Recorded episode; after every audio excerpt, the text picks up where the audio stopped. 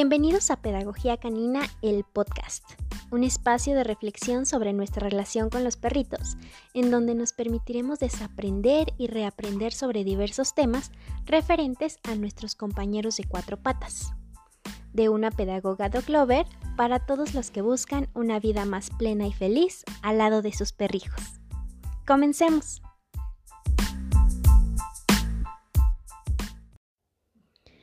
Hola, Bienvenido a nuestro primer episodio. Este episodio lleva por nombre Pedagogía Canina porque hay para qué. Hoy te voy a contar un poquito quién soy yo, quién está detrás de esta idea, em, un poquito qué vemos, qué vamos a poder ver en nuestras redes sociales y por qué se me ocurrió esta idea de pedagogía canina, por qué empecé, por qué inicié este proyecto. Empezaré presentándome. Mi nombre es Gladys Holguín, tengo 27 años, soy pedagoga de formación, pero estudié muchísimos años de mi vida danza, danza contemporánea, danza clásica y soy apasionada de ambas cosas. En los primeros años de mi vida profesional me dediqué a la parte de proyectos educativos con poblaciones vulnerables y después me incorporé al mundo corporativo. Actualmente hago capacitación y learning, que es educación a distancia para los empleados de muchas empresas y pues a eso me dedico. También soy feliz dog mom de cuatro cachorras, que son la motivación principal por las que surgió este proyecto.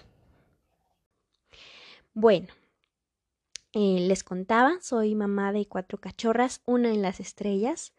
La más grande, Karenina, tenía siete años y se nos fue en el mes de diciembre. Ella tenía cáncer en metástasis, por lo que eh, pues todo se complicó hacia ya su último mes de vida y nos dejó. Pero, eh, pues yo sé que, su energía sigue con nosotras, todavía la recordamos todos los días. Y tengo otras dos, tres cachorritas. Eh, la más grande llegó con nosotros en septiembre del año pasado, cuando todavía estaba Karenina. es una cruza entre rodesiano, pitbull, labrador. Es una grandulona. y dos pequeñas más que son de la misma camada, yo les digo gemelas porque es una blanca y una negra. Son de la misma camada, eh, sin embargo Flora llegó antes, como un mes y medio antes, y luego llegó Emma, porque eh, pues resulta que la gente adopta y no sabe que los cachorritos mean todo, rompen todo y hacen desastres. Entonces la regresaron a la casa de adopción y de ahí me marcaron para que yo ayudara a buscarle casa. Yo me tardé lo que se tarda un mensaje de WhatsApp en enviar, en decidir que, que Emma ya no tenía que buscar casa porque ya tenía una casa aquí con nosotras, aquí con su hermana y con su hermana más grande, entonces dije yo me la quedo. Se hizo todo el papeleo y pues está ahora con nosotras. Ellas son mis tres cachorras. Les decía, la más grande tiene un año, las dos gemelas tienen ocho meses y justo ahora están dormidas. Elegí este tiempo para grabar porque es el tiempo que tiene un poco más de silencio la casa. Porque sabrán que tener un cachorro en casa es el ruido asegurado. y más ahora que nos dedicamos al home office. Yo estoy haciendo home office desde que inició la pandemia, desde marzo del año pasado y actualmente pues sigo en pandemia, cosa que me ha permitido pasar los días enteramente y ver el desarrollo día con día de mis cachorras y que gracias al cielo me pudo dar oportunidad de ver muchas situaciones, de controlar algunas situaciones que les iré contando eh, a lo largo de estos podcasts. ¿Por qué decidí iniciar pedagogía canina? Básicamente porque ellas cuatro fueron mi motivación más fuerte. Soy amante de los perros desde siempre, pero en cuanto me topé con muchísimas cosas que yo desconocía, situaciones que no pude controlar en cuanto al comportamiento de mis cachorras, me surgió esta necesidad, miren, por ahí ya se escucha, pero bueno, tratemos de seguir. Me surgió esta necesidad de, de compartir con ustedes, eh, pues básicamente toda esta información que pude reunir. Eh, me puse a investigar, me puse a prepararme, a formarme acerca de estos temas tan importantes que tenían que ver con la educación canina, con la medicina veterinaria, con todo lo que, con lenguaje canino, que tenían que ver con, con los, las situaciones que se estaban generando en casa.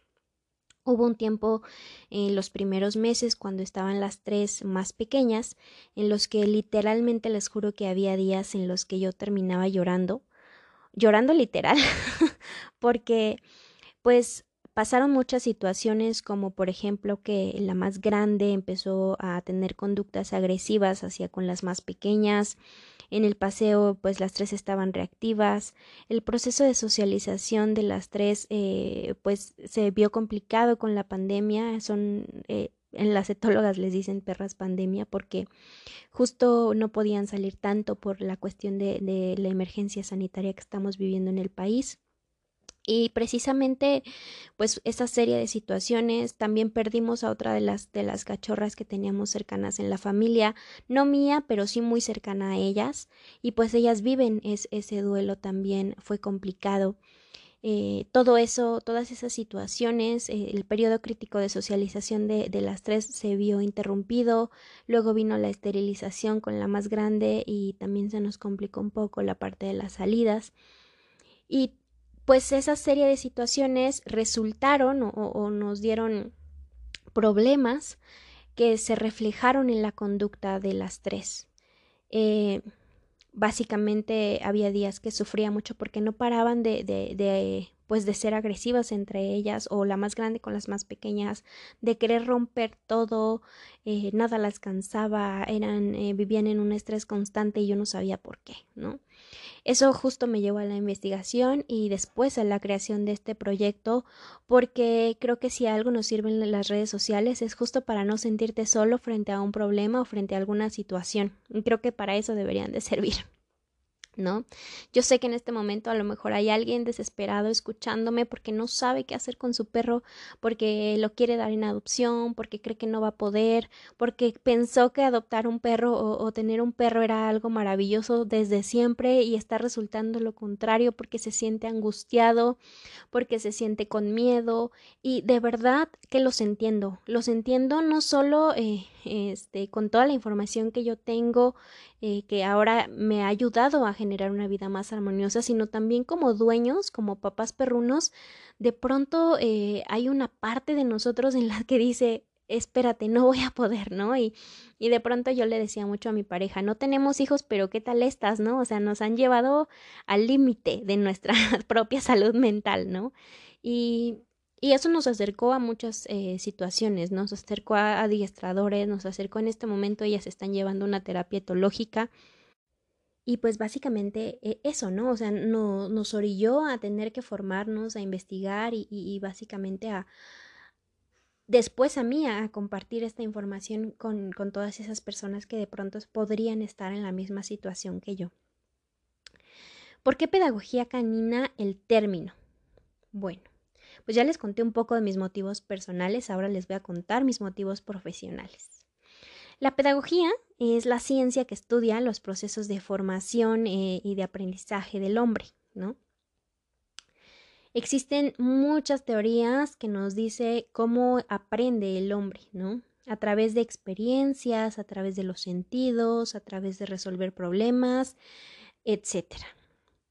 Me encontré una de las teorías eh, cuando estaba investigando educación canina que abunda mucho en el mundo de, del adiestramiento y de la educación canina. También es, esa es la, diferencia, ¿no? Entre qué es adiestramiento, qué es educación, por qué algunos se llaman adiestradores y otros se llaman educadores y por qué algunos se llaman etólogos, etcétera, ¿no? También es todo un mundo que nos iremos informando durante estos podcasts. La educación canina, eh, les decía, está un poco basada, eh, un poco o mucho, les decía que en el 90% eh, de las investigaciones que hice eh, tenían que ver con el método del conductismo. ¿Qué es el conductismo? Pues es una teoría aplicada en, en animales y humanos que tiene que ver con conductas observables, con refuerzos positivos, refuerzos este, apremiantes para el sujeto para que éste repita o no repita una conducta, ¿no?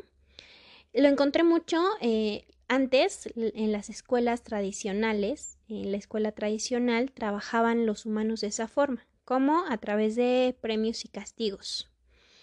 Y actualmente, pues gracias al cielo, ya existen muchísimas, muchísimas, muchísimas teorías este, nuevas que nos ayudan a saber que el hombre no aprende solamente de esa forma.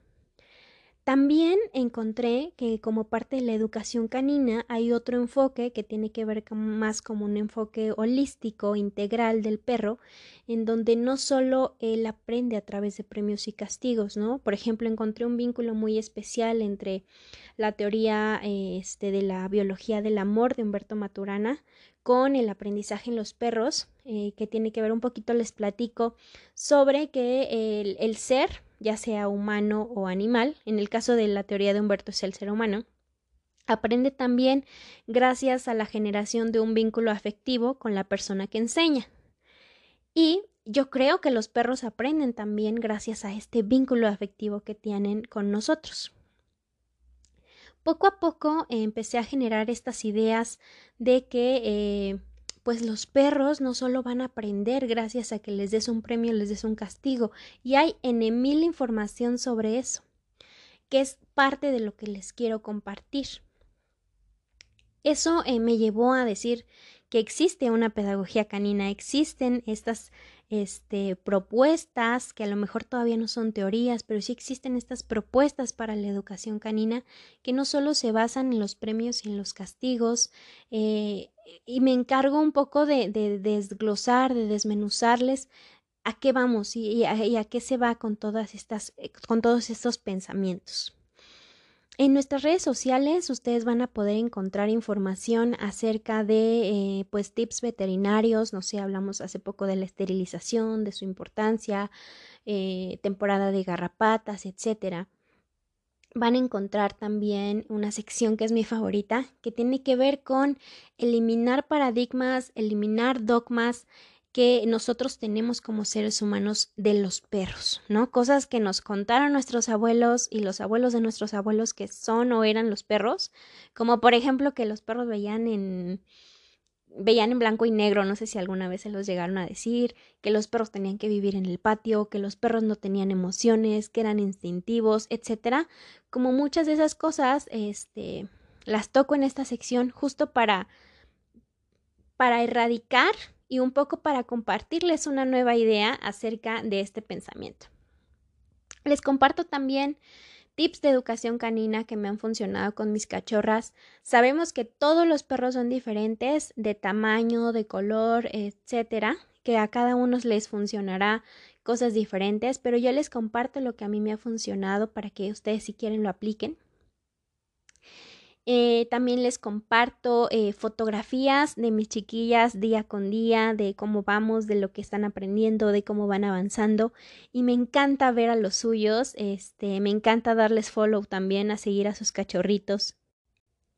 Porque me parece maravilloso eh, que podamos compartir estos momentos entre la comunidad. Los invito a seguirme en Instagram, como estamos como arroba pedagogía canina me encantará leerlos por allá. Si están tan emocionadas como yo de, iniciar este proyecto, a compartir este episodio. Y pues no me queda más. Hasta aquí soy yo, Gladys Holguín. Espero que tengan un bonito día, bonita tarde o bonita noche, según el momento en el que estén escuchando esto. Les mandamos un saludo a todos sus perritos y esperamos que este espacio que generamos les pueda servir a ustedes y a sus perritos mucho más para tener una vida más feliz y armoniosa. Chao.